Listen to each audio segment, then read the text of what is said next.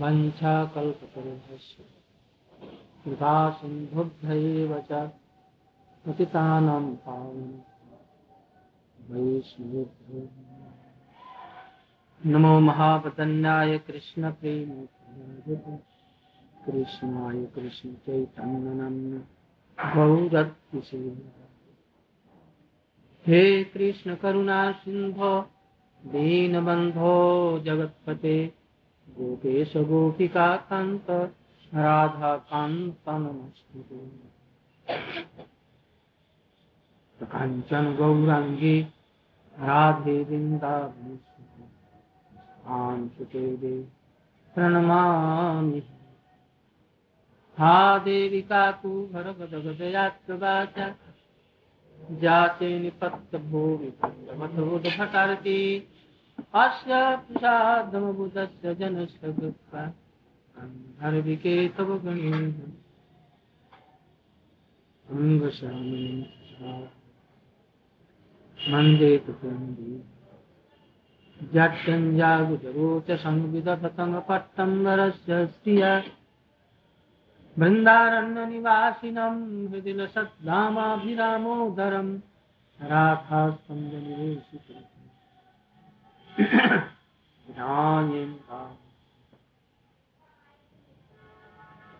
भक्त्या विभिन्नापराधम् चित्ताश्च कामादितरङ्गमध्ये कृपामयीं त्वां शरणं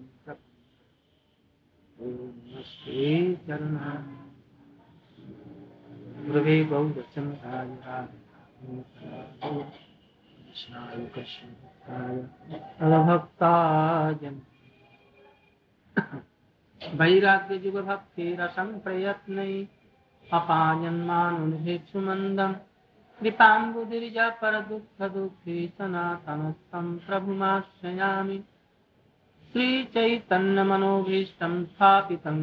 भूतले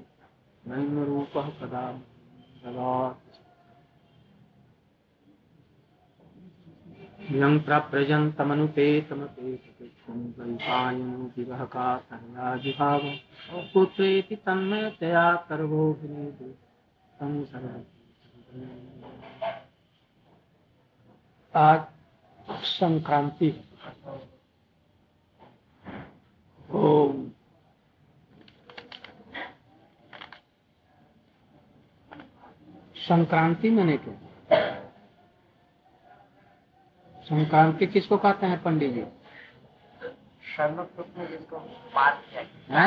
क्रांति वाले पार करना। क्रांति माने विद्रोह। नहीं शम मैंने समुद्र क्रांति माने पैर से चलना। पैर से चलना। पार।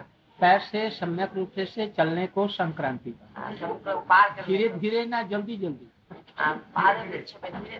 धीरे धीरे क्रमो पाद वृक्ष हाँ। तो हम लोग तो सब समय संक्रांति में है। पारिवारिक संक्रांति हो सकती है जागतिक संक्रांति हो सकती है एक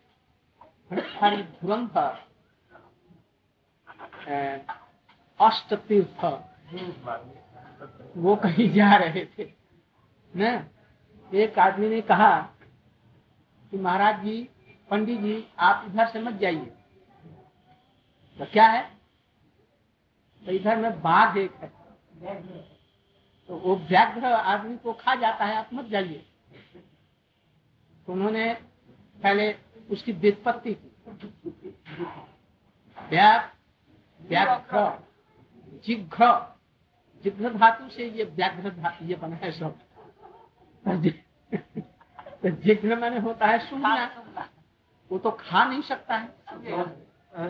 तो वो सुन लेगा अधिक से अधिक। घ्राण वो करेगा। पर कुछ डर की बात नहीं है वो बहुत अधिक से अधिक तो होता सुन ले सकता है बात होगा तो, तो वो चला गया। तो जब गया भीतर वन में तो सचमुच त्याग और एकदम कर्जन करके ऊपर टूट पड़ा का जी ठीक ही करा था। खादती अर्थ में भी कभी कभी व्यवहार होता है। व्यवहार इसका होता है वो मतलब धातु ना होने कर करने धातु ना होने कर तो पंडित जी को उस समय याद नहीं आया किंतु जिसमें वो बाद में आक्रमण कर दिया है तब तक उनको खा चुका था। तो संक्रांति मैंने हमारे यहाँ बारह राशियाँ हैं। हम्म। उन बारह राशियों में वर्ष में सूर्य उनको अतिक्रम करता है जब से। उनको वो ज़रूर पार करता है। मेष वृष कुंभ मैथुन ये सब राशियाँ हैं। उन राशियों पर जब सूर्य जाते हैं तो उसी के अनुसार में ऋतुएँ सर्दी जाड़ा गर्मी ये सब षड ऋतुएँ सब उसी के अनुसार में होती हैं? जिसमें से मकर राशि कुंभ राशि मेष वृष इत्यादि ये प्रसिद्ध हैं। तो जब सूर्य एक राशि को चल करके फिर दूसरी राशि में प्रवेश करता है तो इसको कहते हैं संकर सम्यक रूप से अतिक्रांति जब एक को छोड़ करके दूसरे पर प्रवेश करता है तो उसको कहते हैं संकर आज के दिन में सूर्य सबसे दक्षिण दिशा में वो था। अभी तक दक्षिणायन चल रहे थे सूर्य। और अपने लास्ट बिंदु मकर मकर मकर रेखा कहते हैं उसको मकर रेखा को पर तक पहुँचे थे, पहुँचे। और अब उसको पार करके इधर आ रहे हैं। लास्ट बिंदु तक चले गए थे दक्षिण दिशा में। और उससे अब पार करके इधर में आ रहे हैं। आज के दिन उन्होंने पार तेईस या चौबीस तारीख को बड़ा दिन था। पच्चीस को पच्चीस दिसंबर। उस दिन से उस दिन उसको पार करके गए थे उधर में थे। आज के दिन उसको पार करके उत्तरायण में अब उसको कहते हैं उत्तरायण। अब ये उत्तरायण कब तक रहेगा? देव उत्थान एकादशी है ना? हाँ तो उसमें कौन रेखा पर वो आएँगे? उसको जब पार कर पार कर लेंगे तो फिर वो दक्षिणायन हो जाएगा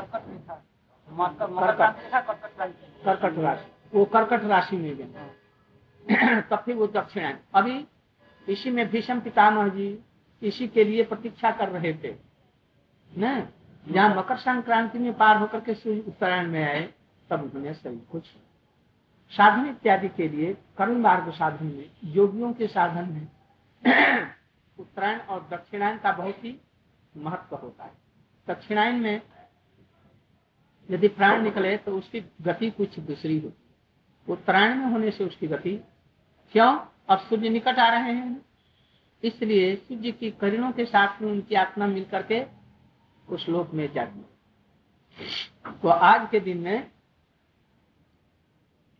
सूर्य मकर राशि को पार कर किए हैं, इसलिए इसको मकर संक्रांति कहते हैं। आज के दिन में तिल का दान सर्वोत्तम माना गया। और तिल खाना। क्यों? जो ब्राह्मण गरीब हैं, किंतु देश के लिए उपकार का कार्य करते हैं और उपकार करते हैं। आत्म तत्व में चिंतन में लगे रहते हैं, जो खेती बाड़ी नहीं करते, धन संग्रह नहीं करते, उनको तिल खिलाओ। ठाकुर जी के लिए, वैष्णव के लिए तिल दान। और स्वयं भी तिल खाना चाहिए। क्यों? इसके अंदर में तेल होता है। जो शरीर को स्निग्ध रखता है। इसलिए ऐसी चीज़ों को दान किया जाए और ऐसी चीज़ें व्यवहार किया जाए तो शरीर स्निग्ध रहता है। नहीं तो जाड़े से शरीर में बहुत सी ऐसी चीज़ों का अभाव हो जाता है, जिस पर शरीर रुखड़ा हो जाता है। नहीं? खुजली हो जाएगी, चमड़े कुछ ऐसे हो जाएँगे। तो इसलिए इस सबको देख करके ही हमारे पर्व, त्योहार और ये सब चीज़ें इसमें लोग स्नान नहीं करते जाड़ों में बहुत से लोग आलसी हैं। ने? तो नियम बनाया गया ये इस दिन में ज़रूर स्नान करना होगा। और डूब करके स्नान गंगा में जमुना में समुद्र में होगा। आज का सबसे स्नान करने का महात्मा सबसे अधिक कहाँ का है? गंगा सागर गंगा सागर आज लोग गए होंगे गंगा सागर में कर्मी लोग। जितने हैं। जो पुण्य फल चाहते हैं। वो सब गंगा सागर में गए सबको कंबल बांटेंगे कपड़े बांटेंगे खाने का द्रव्य खिचड़ी इत्यादि सब बंटन करें। कुछ उपकार नहीं होना चाहिए। कर्मी ऐसा नहीं जो अपने लिए सब कर। कुछ दान भी होना चाहिए। ये वो ब्राह्मण गोवर्धन वाला। इसी मकर संक्रांति पर गया था गंगा सागर। लोग कहते हैं कि गंगा सागर एक बार और फिर बार बार। एक बार यदि स्नान कर ले तो जब टेस्ट है क्यों? एक बार यदि कर लेगा तो उसका मन नहीं होगा जब फिर कभी जाए। लौट के नहीं जाएगा। कर्म मार्ग ना, वहाँ पर मान लें जैसे पचास साठ हज़ार या दो चार दस लाख आदमी आते हैं। और छोटा सा टापू होता है। लोगों को टट्टी लगेगी, पेशाब लगेगा। कहा जाएँगे? है? वो किनारे किनारे पानी का के पास में करेंगे और जब ज्वार भाटा आएगा, सबको बहा करके ले जाएगा। और उसी में लोग स्नान करेंगे। तो इसलिए पुण्य ऐसा एक चीज़ है। पुण्य का एक बार फल भोग कर लिया स्वर्ग में तम भुक्वा सर्वलोकम विशालम क्षीणे पुण्य मत्लोकम विशंति वहाँ जाएँगे ना तो वहाँ पर क्या है? स्वर्ग में। वो गंगा सागर का फल है। काम क्रोध, लोभ, मद, मोह, माह, सब ये सब कुछ बढ़ जाएगा।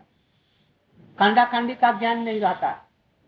जैसे बृहस्पति चंद्र, इंद्र, इनको किसी चीज़ का ज्ञान नहीं रहता। जैसे कोई शराब पी करके मतवाला हो जाता है, ऐसे कर्म मर्ग का फल सोमरस पान करते हैं। क्या होता है? काम, क्रोध, लोभ, मद, मोह माह सब सब एकदम बढ़ जाता है। बढ़ करके उन लोगों को बुद्धि काम नहीं करती तो गर्भित काम भी वो कर लो और फिर वहाँ से नीचे हाथ पड़ते हैं, इस जगह इसलिए यदि दान भी करना है तो जो सचमुच में संत हैं, उनको कुछ लो दो तो वो कर्म मार्ग को वो जला देंगे। उसका फल भगवान के प्रेम में लगा देंगे, यदि कुछ लेना भी दे तस्मय देयम तथो ग्राह्यम सचो पूज्यो जथा ही अहम जैसे मैं पूज्य हूँ, ऐसे ही वैष्णव को अपना समझ करके उन्हीं को लो, और जो कुछ देते हैं तो वो ले लो। तो वो कर्म मार्ग उसका कुछ नहीं कर सकेगा। इसलिए गंगा सागर में भी भीड़ लगी हुई होगी और इलाहाबाद प्रयाग में भी गंगा जमुना और सरस्वती की धारा वहाँ पर मिली है। आज वहाँ पर भी बड़ी भीड़ होगी। पहले भीड़ होती थी एकांतिक हरि कथा श्रवण और कीर्तन के लिए।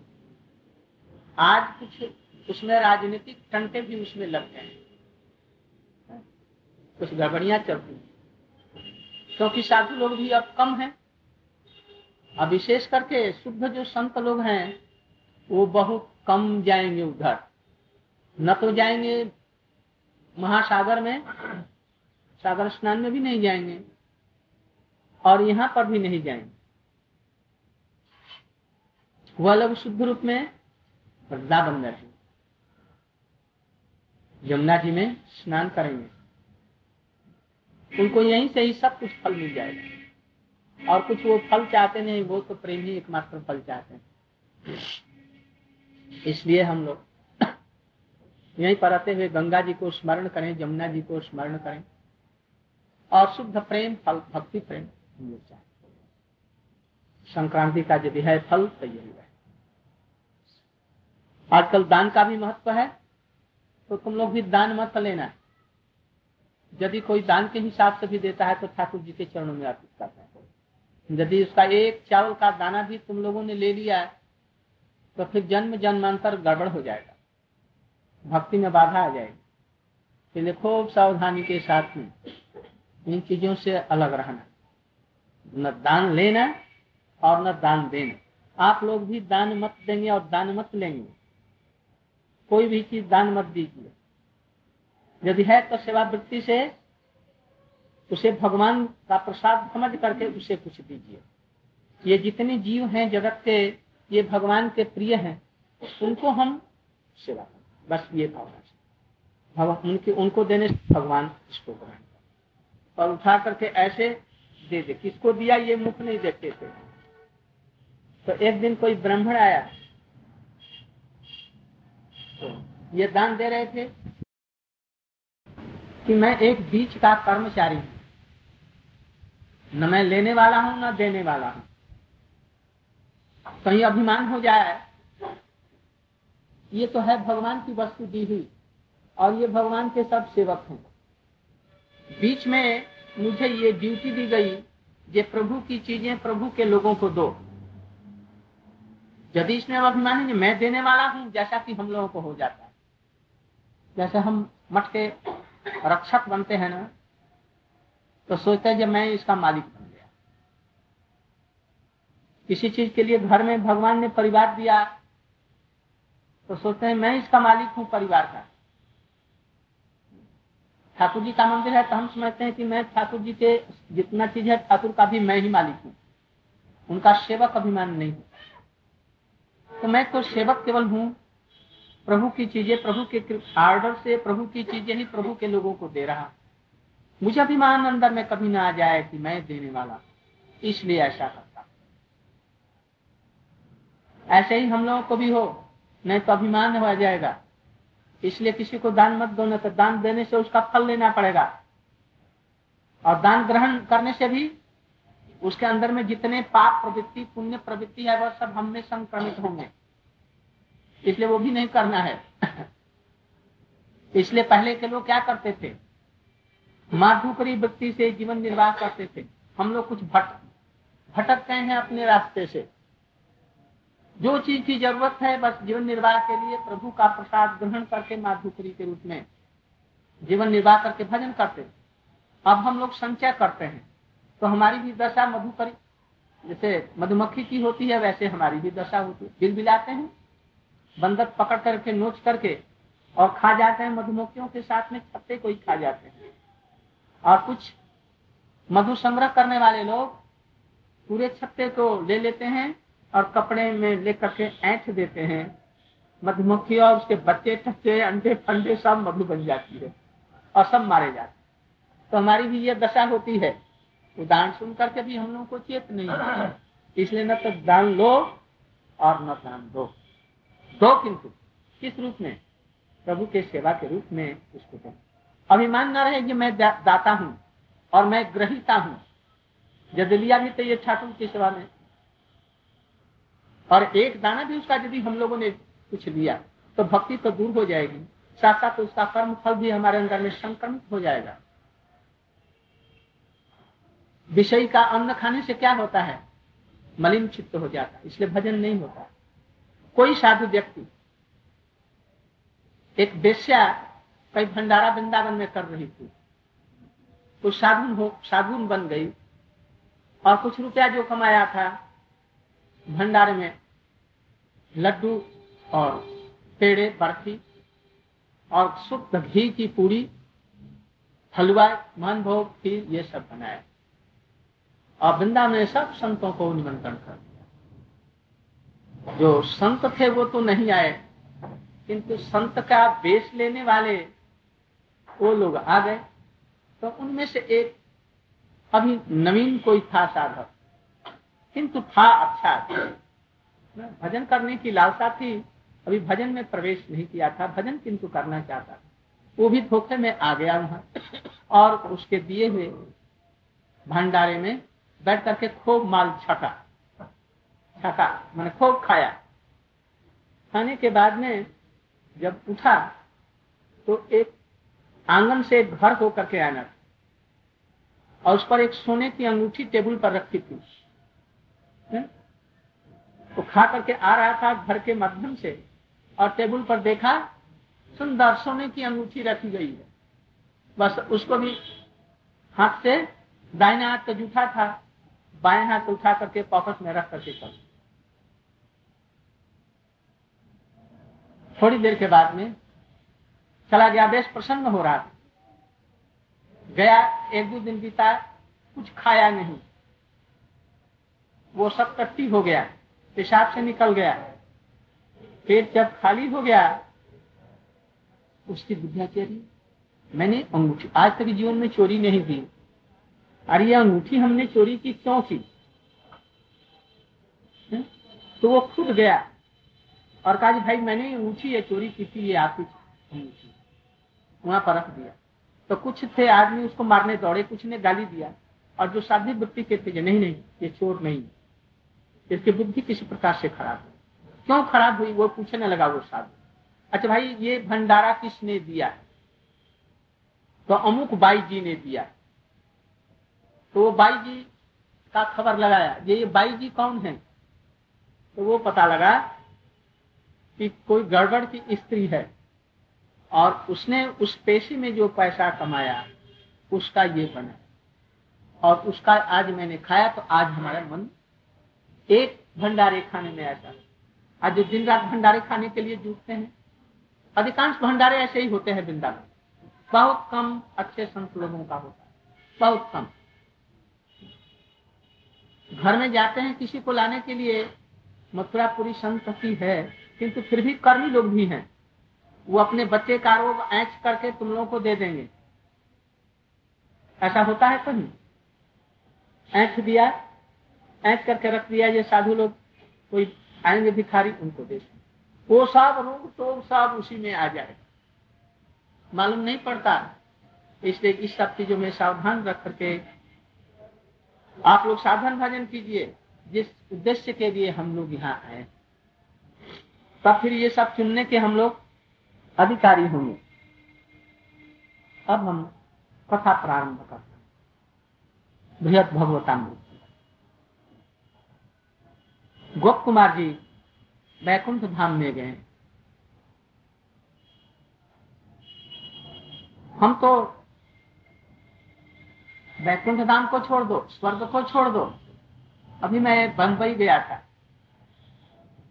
यहाँ पर एक श्रोता बम्बई की हैं, यहाँ आती है सुनने के लिए। परिकथा उनका मथुरा में भी घर।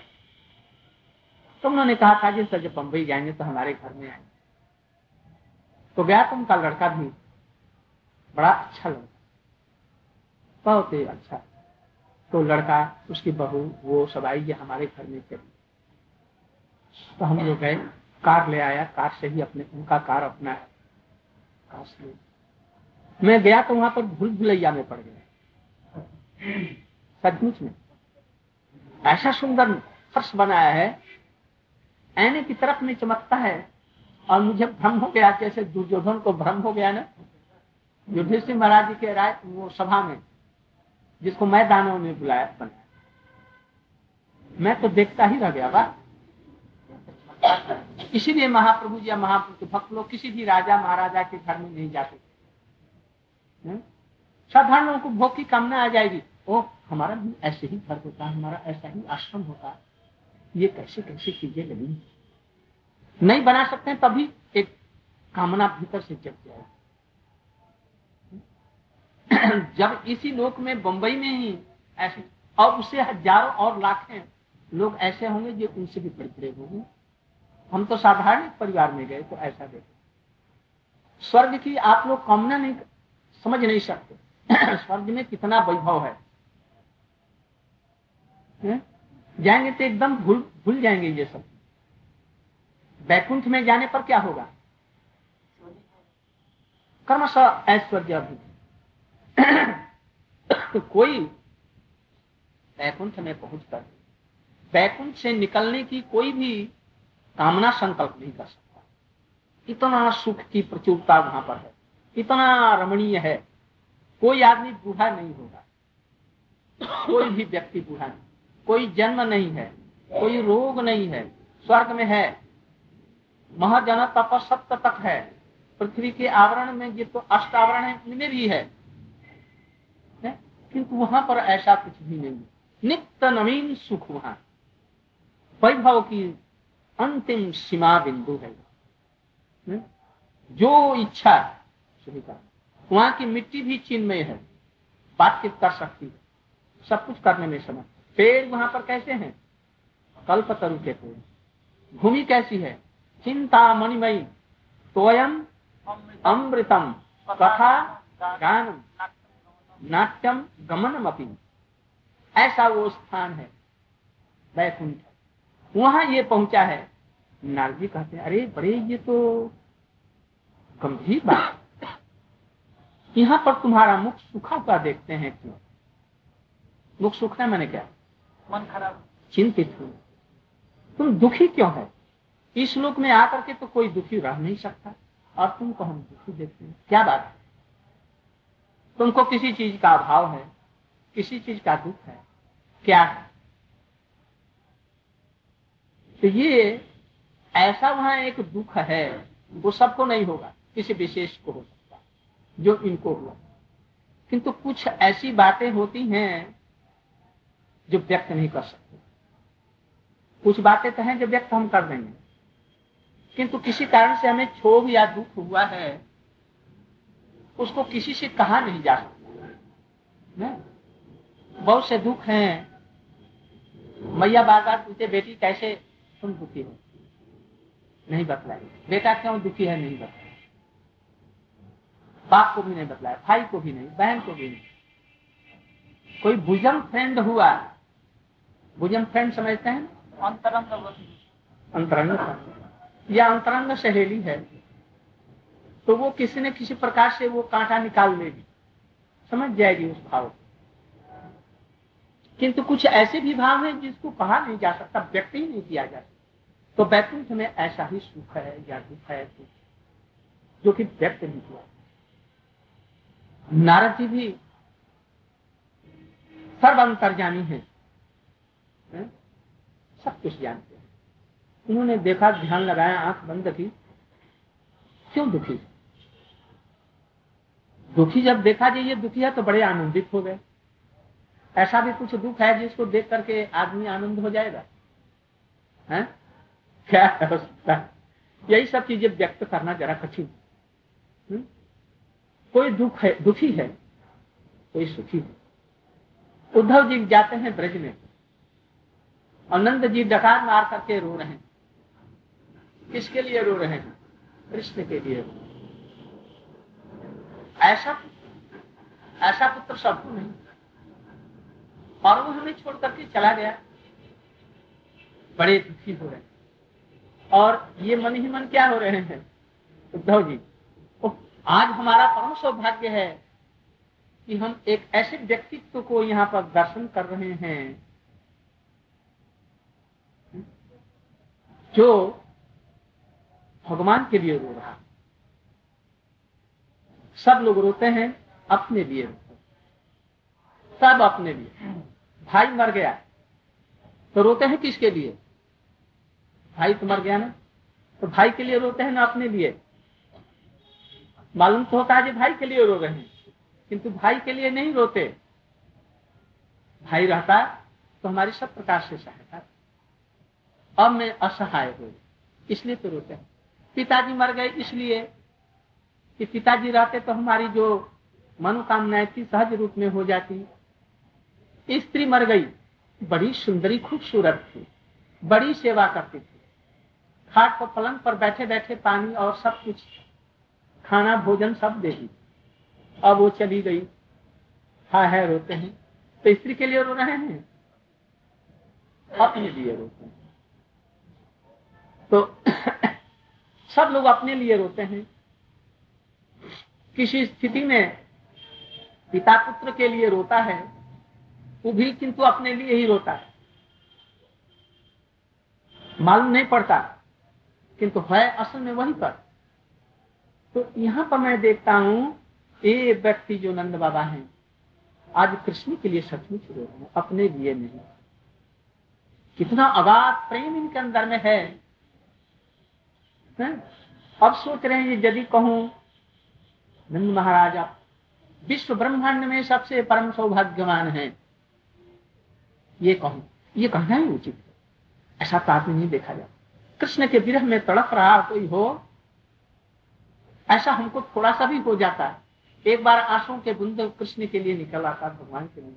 हमारा जीवन सार्थक कहते हैं तो निकलता है आँसू। हृदय द्रवित नहीं होता है, पुलकित नहीं होता है। महाप्रभु जी स्वयं कर रहे हैं। क्या वो श्लोक? नैन अंगल राष्ट्र बदन गद गद कुल कर निजितम बपु कदा तो नाम ग्रहणी भविष्यति। भविष्यति मैंने क्या हमें ऐसा अवसर होगा जिस दिन आपका नाम लेते लेते आँखों से आँखें तरल हो जाएँगी? कई धारावत अविच्छिन्न गति से हमारे आंसुओं का प्रवाह कभी नहीं रुकेगा। और रोमांच हो गए, हृदय द्रवित हो जाएगा? कभी ज़मीन में लौटूँगा, कभी हंसूँगा, कभी रोऊँगा, कभी गाऊँगा। आज ये सब उद्धव जी में देख रहे हैं। कहीं, आज कितना मैं सौभाग्यशाली मुझे, इतना महान व्यक्ति का मैं दर्शन पा रहा हूँ। क्या कहूँ? आप बड़े सौभाग्यवान हैं। किंतु नहीं, ऐसा कह नहीं सकता। एक आदमी रो रहे मैं कहा खूब रो खूब रो ये तो मैं कहूँ, जैसे महाराज, आप चुप हुई है तो जो आदमी कृष्ण के लिए रो रहा हो, आज जगत के लिए यही अभिलषणीय है, अभिलाषा करने जो है, जो हमारा भी ऐसे दशा हो। वो यदि कृष्ण प्रेम में रो रहा हो, इतना सौभाग्यमान उसको मैं कैसे कहूँ? ज़रूर। रो मत भी, और वो दोनों में कोई नहीं कर। क्या कहूँ उनको, कैसे समझाऊं? नंद बाबा के लिए एक भी शब्द नहीं निकल रहा है उनके लिए।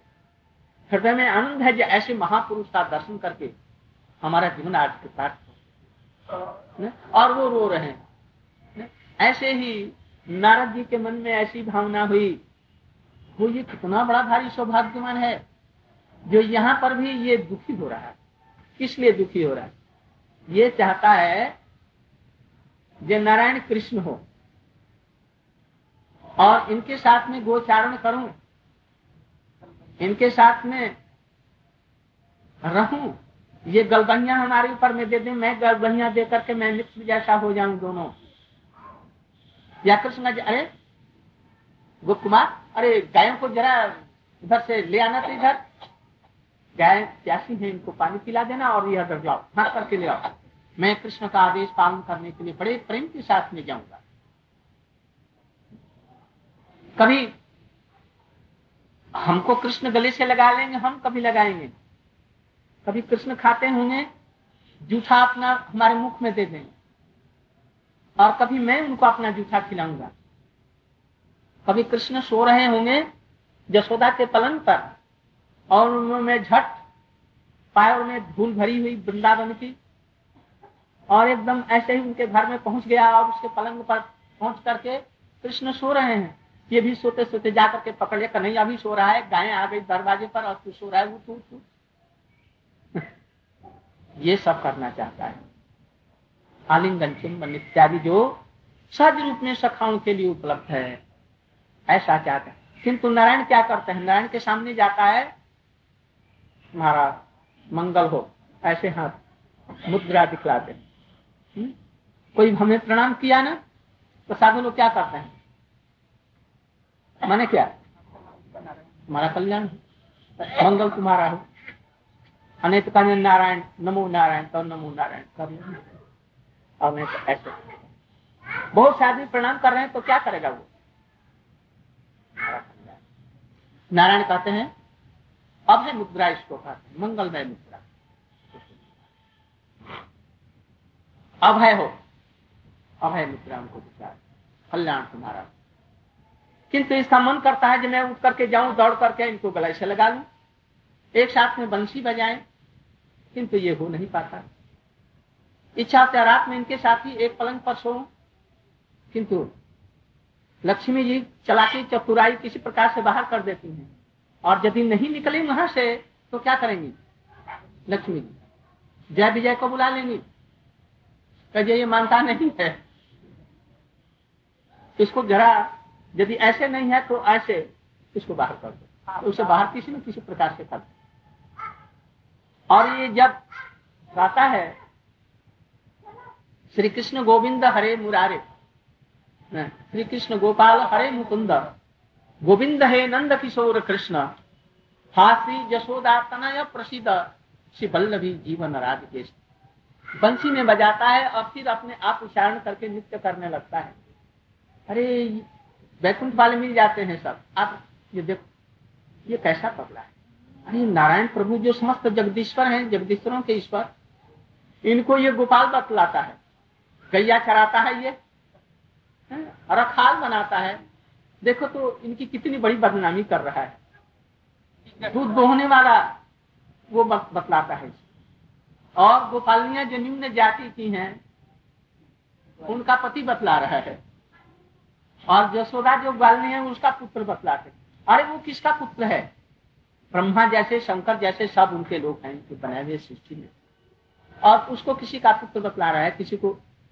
अरे ये देखो, ये क्या कर उनको कहता है जो ग्वालनियों के घर में घुस करके चोर चोरी करता है। उसको चोर बतलाते हैं, कहते हैं यार ये प्रभु का तो ये बदनामी हो रही है। अरे, इनको कहो सहस्त्र मुख वाले जो सहस्त्र मुख वाले जो विष्णु हैं, उनके भी ये मूल हैं। संता भुजगशयनम पद्मनाभम सुरेशम गगन सदृशम इत्यादि। ऐसे इनकी स्तुति होनी चाहिए। सबको आशीर्वाद देने वाले, कल्याण करने वाले प्रभु के रूप में है। इनको ग्वाला, चोर, झूठा बतला रहा है। ऐसा तो नहीं होना चाहिए, हँसते हैं। कोई कोई कहते हैं, नहीं भाई, ये नारायण की ही, नारायण ही तो कृष्ण बने थे और लीला की थी, इसमें कोई बात नहीं। कोई कुछ कहते हैं, कोई कुछ कहते हैं, और दिल्लगी करते हैं इससे। अरे भाई, ये बैकुंठ है, ये भूलोक नहीं है, यहाँ पर ये सब बातें नहीं होनी चाहिए। न? कोई कहते नहीं, ये ठीक है, प्रभु अपनी लीला करते हैं, आनंद के लिए, भक्तों के विनोद के लिए, इसलिए नारायण ही कृष्ण और राम इत्यादि के रूप में। कोई कुछ कर। किंतु इससे इसकी तृप्ति नहीं, उसको बार बार लज्जित होना पड़ता है। मान लिया कि कोई ग्वारिया है यहाँ का श्री राम है, सुबल है। कृष्ण द्वारकाधीश है। सुभर्मा सभा में कृष्ण बैठे। कैसे बैठे हैं? महाराज धीराज द्वारकाधीश के रूप में बैठे उग्रसेन वसुदेव जी, बलदेव प्रभु और जदवंशी जो वृद्ध हैं, उनके दाहिने तरफ़ में गर्ग इत्यादि जो बड़े बड़े ऋषि महर्षि हैं, वो सामने बैठे हुए गद सांब इत्यादि और उनके पुत्र अनिरुद्ध प्रद्युम्न सब उनके बाएँ तरफ़ में बैठे हैं। पीछे चीक में सत्यभामा रुक्मणी प्रभृति, रानिया, देवकी इत्यादि माताएँ सब चीक समझती हैं। चीक के अंदर से उधर में भीतर में बैठी हुई उस सभा में एक योग किशोर यदि वहाँ पर जाए, कैसा? कठनी काछे हुए। हाथ में लकुटिया टेढ़ी में ही। बंसी हाथ में हो, बाँस की। और यहाँ पर मोर का पंख लगा लिया हो न? अभी गैया चला करके शाम को आता है धूल धूसरित हो उसके कपड़े लगते वो यदि उस सभा में पहुँच जाए कहेंगे ये कहाँ का आफत आया? ये तो अभी हमारा गला पकड़ लेगा। तो कृष्ण चुपचाप ऐसे बैठ जाएँगे। और देख करके भी नहीं देखेंगे। मैं देख करके भी नहीं देखेंगे। उसका इतना उत्साह के साथ में आया था बेचारा। उसका उत्साह क्या होगा? यदि मान ली कि कृष्ण अपने भक्त वात्सल्यता से, उदारता से उसे बुला करके अपने पास भी बैठाए तो नहीं बैठेगा। देखा गया इधर। हम्म? ये कैसे छत्र, कैसा चामर, कितने ये सब लोग हैं। और अपना देख करके उसको लग जाएगी वो बैठे कहीं लौट करके चला जाए? जहाँ पर की रुक्मणी सत्यभामा प्रभृति रानियाँ हो हीरे जवाहरातों के आभूषणों से मंडित हो वहाँ पर कोई दधी का मटका लेकर सिर पर और चुंदरी और ओढ़नी साधारण रूप में और वो लाल लाल क्या होता है? गुंजा माला गुंजा माला लगा ले बिना पैसे वाला। और फूल की ये लगा ले वहाँ पर जाएगी? इसलिए कभी नहीं गोपियाँ जाती। वहाँ पर उनका आदर नहीं होगा। वो जगह ही नहीं उसको।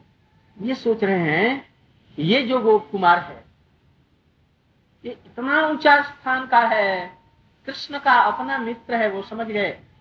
इसको यहाँ पर कभी भी संतोष नहीं हो सकता है? किंतु अभी स्वरूप से भ्रष्ट है।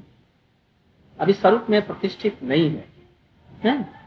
वैसे ही हम लोगों में से बहुत से ऐसे होंगे जिसका स्वरूप गोपी का भी हो सकता है, सखा का भी हो सकता है। यदि उनको सौभाग्य ऐसा हो कि वो स्वर्ग में या बैकुंठ में जाए, उनको अच्छा नहीं लगेगा वहाँ। हो सकता है नारद जी आए और उनमें से किसी का एक स्वरूप देख लें। और देखे जी, ये तो खास राधा जी की किंकरी है। किसी से कहेंगे नहीं। किंतु मन ही मन में उसको प्रणाम करेंगे। भले ही यहाँ पर उसको स्वरूप भी नहीं किंतु वो समझ जाएँगे। गुरु समझ सकते हैं ने? ऐसे ही आज गोप कुमार का भाव देखकर नारद जी समझ गए। बड़े प्रसन्न भय। प्रसन्न होकर के क्या कहें, न कहें, सोच में पड़ गए। अब फिर उनको बतला ओ मैंने नाड़ी देखा। आपको जो रोग है ये रोग साधारण रोग नहीं। इस वैकुंठ में इसका इलाज नहीं है? इसकी दवा बैकुंठ में नहीं है। यहाँ रहने से ये मर्ज बढ़ जाएगा। अब इसके संबंध में मैं तुमको कुछ बतला रहा हूँ। तुम असंकोच स्नेह चाहते हो, जिसको कहते हैं विश्रम्भ भाव। बैकुंठ में संभ्रम भाव। चैतन्य चैतामृत में भी कहा गया है कि संभ्रम प्रीति मोर ऐसा जो शिथिल प्रेमे नहीं मोर प्रीति। प्रेम है किंतु वहाँ पर ऐश्वर्य है अधिक प्रभाव अधिक। और वो ऐश्वर्य के भाव से डर करके उनकी सेवा करता है। रामचंद्र जी पलंग के ऊपर में है। और हनुमान जी कहा नीचे बैठे हैं। और नीचे से थोड़ा सा खड़े होकर के ठंड के दिनों में रामचंद्र जी का पद संवाहन करना है। क्या करेंगे वो? नीचे से रह करके किसी प्रकार से रजाई के ऊपर से थोड़ा थोड़ा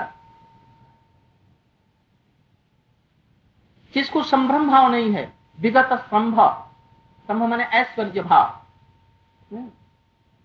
अंतर दोनों में नहीं है। वो ऐसे नहीं, वो विगत स्तंभ होकर के प्रेम से सेवा करता है। तो भगवान उस सेवा से ऐश्वर्य ऐश्वर्यमयी सेवा से प्रसन्न तो हो जाएँगे। किंतु जैसे नारद जी हैं, नारद जी की बात छोड़ दो तो सब रसों में। जय विजय और और सब भगवान के सब लोग पार्षद, लक्ष्मी जी इत्यादि। इनका प्रेम विश्रम्भ नहीं है बल्कि क्या है? संभ्रम। संभ्रम। सम सम्यक रूप। भ्रम। भ्रम माने उनका ऐश्वर्य देख करके और अपना छोटापन देख करके क्षुद्रता देख करके बीच में एक भ्रम सा पैदा हो डर जैसा। इसको कहते हैं संभ्रम। ये ऐश्वर्य के द्वारा होता है। इसलिए ऐश्वर्य के द्वारा शिथिल प्रेम में प्रभु का कितना भाव किंतु अभी यदि हम करना चाहें इस बद्ध अवस्था में, उसका भान करने तो अपराध हो जाए। यद्यपि यह शास्त्र में लिखा है विश्रम है न गुरु सेवा। विषम रूप में गुरु की सेवा होनी चाहिए। तो यहाँ पर विषम का तात्पर्य ये ये बंधु किया? गुरु जी को बंधु समझो। बंधु जैसे माता, पिता, भाई, बंधु होते हैं, मित्र ऐसे सेवा करो। जैसे कि घर में कोई बंधु आ गया तो हम देखो भाई, इसके लिए कुछ खाने के लिए लाओ, तब तुम जाएगा। तुम्हारा कोई मित्र आ गया तो हम कहेंगे जैसे भाई तुम इसके लिए कुछ खाने ले आओ इसके लिए देखो, सुनो, ये सब कहेंगे। कि अपने आप करेगा। आपने आप करेगा। इसलिए यदि सेवक उत्तम है तो बिना गुरु के आदेश के, गुरु के मन में जो चीज़ है उसको अपने आप करेगा, ये उत्तम का लक्षण। जो कहने पर करता है, वो मध्यम। आज जो कहने पर भी कहता है गुरु जी ने कहा, जाओ, महाराज जी को बुला लो तो उत्तर करेगा, महाराज जी, अब तो शाम हो गई है, अंधकार हो रहा है। तो गुरु जी समझे, अंधकार है, इसलिए इसको ऑर्डर नहीं दे।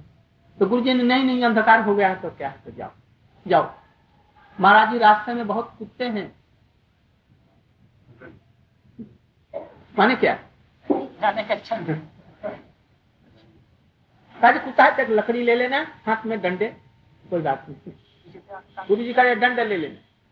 अच्छा मैं जा रहा हूँ किंतु यदि न मिले तो? यदि कहीं चले गए हैं तो? हमारे जैसे ठेठा यदि गुरु सेवक हो तो ऐसा ही प्रश्न करेगा। तो ऐसे सेवक को क्या कहते हैं? से, सेवक में से से निकाल दो तो क्या रहेगा? बक मने बगला भगत। एक पैर से पानी में खड़ा रहता है ध्यानस्थ हो करके रखता है। जहाँ मछली ने चाल दिया उठा लेगा और फिर साधु बन जाएगा। तो ऐसे ही जो बिना उत्तम भक्त होता है सेवक, वो यथार्थ सेवक है। मध्यम अधिकारी किसी हालत में लिया जा सकता मध्यम। और ऐसे तर्क वितर्क करने वाले, ये तो सेवक ही नहीं है। इसलिए जो अपने गुरु के मन की बात नहीं समझेगा तो कृष्ण की मन की बात कैसे समझेगा? इष्ट देव इसलिए उन लोगों के लिए वहाँ जाना इसलिए प्रतिपूर्वक विषम रूप से यहीं पर से गुरु की सेवा करने के लिए करें यदि गुरु से कोई दुराव है, छिपाव है, अपना हृदय खोल करके उनके सामने नहीं रख सकते हैं तो भगवान के सामने वो क्या रख सकता है? यही तो शिक्षा का आधार है ना? शिक्षा यहाँ पर निष्कपट होकर के गुरु सेवा करना हम लोग सीखें तो सीखेंगे आज नारद जी देख रहे कि वहाँ बड़ा भारी विषम सेवक है ये। इसलिए इसकी रुचि नहीं हो रहा है। अब उसका तत्व बतलाना आरंभ किया है। ये देखो, यहाँ पर बैकुंठ में ऐसा ही होता है। किंतु बैकुंठ की प्रत्येक चीज़ें जो होती हैं, वो चिन्मयी और यहाँ पर प्रभु के हज़ारों रूप हैं। वो हज़ारों रूप मैंने कैसे? इसी बैकुंठ में कहीं बराह देव हैं, कहीं मीन देव हैं, कभी कुर्म देव हैं, कहीं नृसिंह देव हैं, कहीं बामन हैं कहीं परशुराम है, कहीं बलदेव है कभी कौन कौन है? चौबीस प्रकार के तो लीला अवतार गिनाए गए हैं तो चौबीस ही नहीं, चौबीस कोटि से भी अधिक। अनगिनत भगवान के अवतार किंतु ये अवतार एक से दूसरे नहीं है। यहाँ पर जो तुम देख रहे हो, भगवान के प्रकोष्ठ सब, ये सब नित्य हैं। है एक, किंतु भक्तों के, भक्ति के तारतम्य से ये ऐसे प्रतीत हो रहे हैं। एक ही एक ही हैं। किंतु प्रतीति उनकी अपने अपने भक्ति के तारतम्य से ऐसा दिख रहे हैं। जैसे उन्होंने यहाँ पर बतलाया है सौभरी ऋषि थे। वृंदावन में जमुना के किनारे एक बन गया था, अलग से कट करके, जिसको हृद कहते हैं। झील झील तो झील से छोटा है। उसको काली हृद कहते थे इसी में काली अपनी स्त्री और बाल बच्चों के साथ में रहता था। तो सौभरी ऋषि उसमें तपस्या करते थे। दस हज़ार वर्ष तपस्या की। दस हज़ार वर्ष की आयु के बाद में गरुड़ से कुछ विरोध हो गया, अपराध हो गया। एक मत्स्य को और मच्छी को जोड़ा खाते हुए देख करके उनके अंदर में काम की भावना आई। कोई वैष्णव अपराध किया है इसलिए। और फिर उन्होंने पचास रूप धारण किए। और मनघाता की पचास लड़कियों के साथ में उन्होंने शादी की। और पचास महल बनाए, पचास बगीचे बनाए। और ऐसा किया कि इंद्रपुरी भी उसके सामने लज्जित हो जाए। इतना भोगों का उपकरण। और उसके साथ में रह करके दस हज़ार वर्ष तक रहे। नाती पर नातियों से सब कुछ सारा भर भर गया। यहाँ पर मंधाता एक दिन आए। ये लड़कियाँ तो हमारे बिना रहती नहीं थी। आज ये लड़कियाँ हमें स्मरण नहीं करती और पिताजी के घर में, तिहर में कभी आना ही नहीं चाहती है। क्या बात हो गई तो जब गए और वैभव देखा तो वैभव? इसीलिए लड़कियाँ हमारी अब नहीं अपने हमारे यहाँ आना जाना चाहती। यहाँ पर जो उनके जो पचास रूप बने हैं, वो कैसे रूप हैं? वो काय व्यूह एक हाथ उठाएगा तो सब हाथ उठाएँगे, ना? एक बोलेगा तो सब बोलेंगे, एक सोएगा तो सब सोएँगे, एक चलेगा तो सब चलेंगे। माना एक लड़की खाने के दिया दूसरे नहीं दिया तो कैसे खाएगा? वो ऐसा ही होगा। वो काय व्यूह है। काव्य में ऐसा ही होता है। इसी को कहते हैं काय व्यूह अर्थात एक असल है बाकी नकल है। किंतु दिखता है एक ही जैसा है। भगवान का ऐसा नहीं होता। भगवान का सभी रूप सभी है। विशेष करके द्वारका के ऐश्वर्य में और वृंदावन के माधुर्य में एक विशेष बात है। प्रसंग को नहीं, तभी बतला देते हैं, प्रसंग आ गया है। विशेष बात यहाँ पर कि कृष्ण सोलह हज़ार या एक करोड़ या दस करोड़ या अगिनत गोपियों में अगिनत कृष्ण होकर के उनके साथ में हाथों में कोई बैठ रहे हैं, बैठ करके नृत्य कर रहे हैं। और कोई हाथों में हाथ कोई ऐसा स्वर आलाप कर रहे हैं। कोई कुछ एक एक गोपी एक एक पोज कर रही है और कृष्ण भी उसी पोज में उनके साथ में नृत्य कर रहे द्वारका में एक ही साथ में कृष्ण सोलह हज़ार महिषियों के साथ में सोलह हज़ार रूपों में विवाह किया। कहीं पाशा खेल रहे हैं, कहीं चौसठ खेल रहे हैं, कहीं ब्राह्मण को गैया दान दे रहे हैं, कहीं गठबंधन हो रही है, किसी घर में हवन हो रहा है, किसी घर में कुछ हो रहा है। नहीं। यहाँ पर भी एक ही कृष्ण है। और सभी जो कृष्ण जैसे दिखते हैं वो सभी कृष्ण है।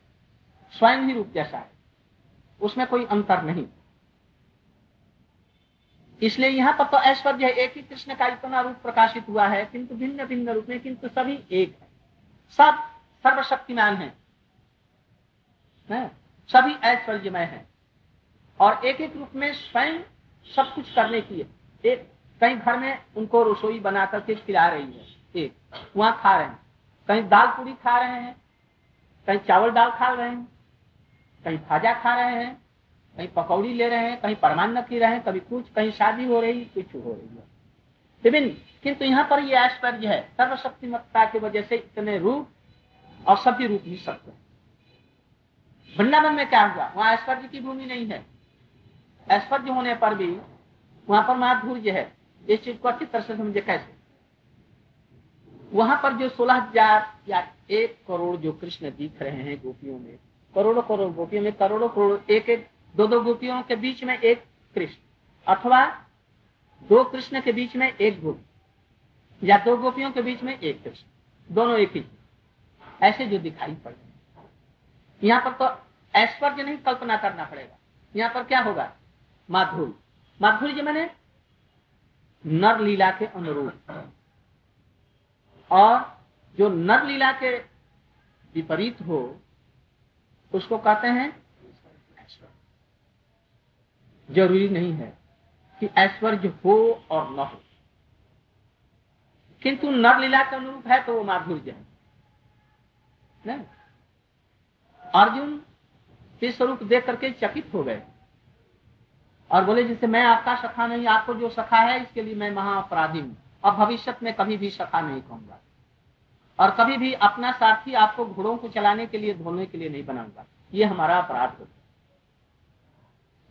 ऐश्वर्य बुद्धि आ गई नर लीला का अनुरूप नहीं हुआ, इसलिए ये ऐश्वर्य वसुदेव देव की कृष्ण को देख करके स्तन पिलाना और प्यार करना भूल गए। मथुरा में कंस मारने के बाद में ये नर लीला नहीं है, इसलिए ये ऐश्वर्य वृंदावन में इससे बड़ी बड़े बड़े गोवर्धन को धारण कर लिया। तो अभी आज यशोदा माँ का की छाती ना, बहुत बढ़ गई। क्यों? आज हमारा बेटा गोवर्धन को धारण कर लिया। बेटे का भाव ये दूर नहीं हुआ। ऐश्वर्य है, किंतु बेटा का भाव आज आकर के उनके हृदय में। आज हमारा बेटा इतना बलवान जो विश्व में ऐसा कोई बलवान नहीं गोपियाँ कृष्ण के लिए कह रही हैं, भ्रमर से कह रही हैं। अरे भ्रमर भ्रमर नहीं। अरे दूध काले से अब हमारी संधि नहीं हो सकती। कश्मीन कालम, किसी भी काल में नहीं होगी संधि। बड़ा कुटिल धोखाबाज झूठा लबाद उसके ऊपर हम विश्वास नहीं करेंगे और उससे मित्रता हमारी संबंध स्थापित नहीं हो सकता कभी भी। क्यों?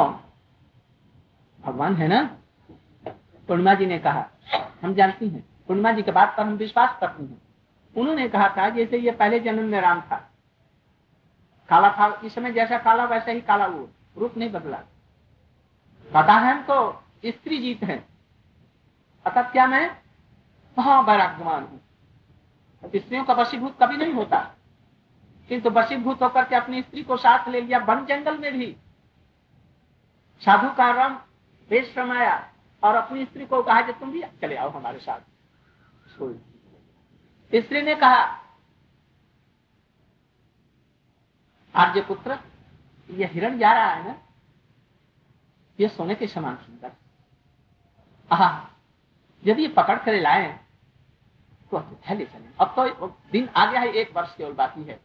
ग्यारह वर्ष बीत चुके हैं ना? तेरह वर्ष। एक वर्ष बाकी है। तो इसको यहाँ रख देंगे। और जाएँगे तो भक्त को तो भाभी में बड़ा प्रश्न और जब ये पकड़ में नहीं आया आपने बाण से इसे मार दिया तो इसको मारने के बाद में चमड़ा उधेर कर इसका सुंदर आसन मृग छाला भरत भैया इस पर बैठने में इसको बड़ा आराम होगा। और आप भी इस पर बैठिए। जाइए लक्ष्मण ये कहा एक, एकदम माया है राक्षसी मायाओं मायावियों का ये कार्य है आप कृपा करके मत पधारिए। राम को कहा, मैं कहा नहीं, आप ला दीजिए। लक्ष्मण की बात नहीं माना। बात किसकी माना? स्त्री भाषा है ना, स्त्री का वशी और ऐसा व्यक्ति अपने को कह रहा है कि मैं स्त्री का बसी वशीभूत नहीं। और एक दूसरी स्त्री आई, कहा, है, तू आ गई, ना कान काट लिया। प्रेम की भीख मांग रही थी, उसका दोष क्या था? प्रेम से का भीख मांगना, ये कोई दोष की बात है? कोई मांग सकता है किसी के रूप पर पिदा हो सकता है कोई? और अपना सर्वस्व दे सकता है, या दे सकती है कोई? तो उसका तो स्वभाव स्त्री जाति। त्रिभुवन का सौंदर्य लेकर के वहाँ पर पकड़ता क्यों ना हो जाए? तो इसलिए उसका दोष तो था नहीं। तो उन्होंने क्या किया? उसका नाक कान कतार लिए मतलब तो। कैसे? अरे भाई, कोई कारण होना चाहिए। और छिप करके बाली को मार दिया। अरे मर्द थे तो आमने सामने की लड़ाई में करके मैं उसको मारते ऐसे ही बलि, सुनते हैं कि बलि भी इनका सत्य युग में यही बने। तो बलि ने क्या किया? तीन पर धुमु मारी। जब वो देने के लिए तैयार हो गए, विराट तो बलि की बेटी थी, उसने कहा, जा रहे जिस रूप से तुमने मांगा, उसी पैर से तुम आओ इस पैर से नहीं हिल देंगे। बलि जी ने कहा, जी, आप जाने दो, जो कुछ हो गया। तो नहीं, इसको मैं मारूँगी। पहले तो मैं अपना पुत्र बनाना चाहती थी।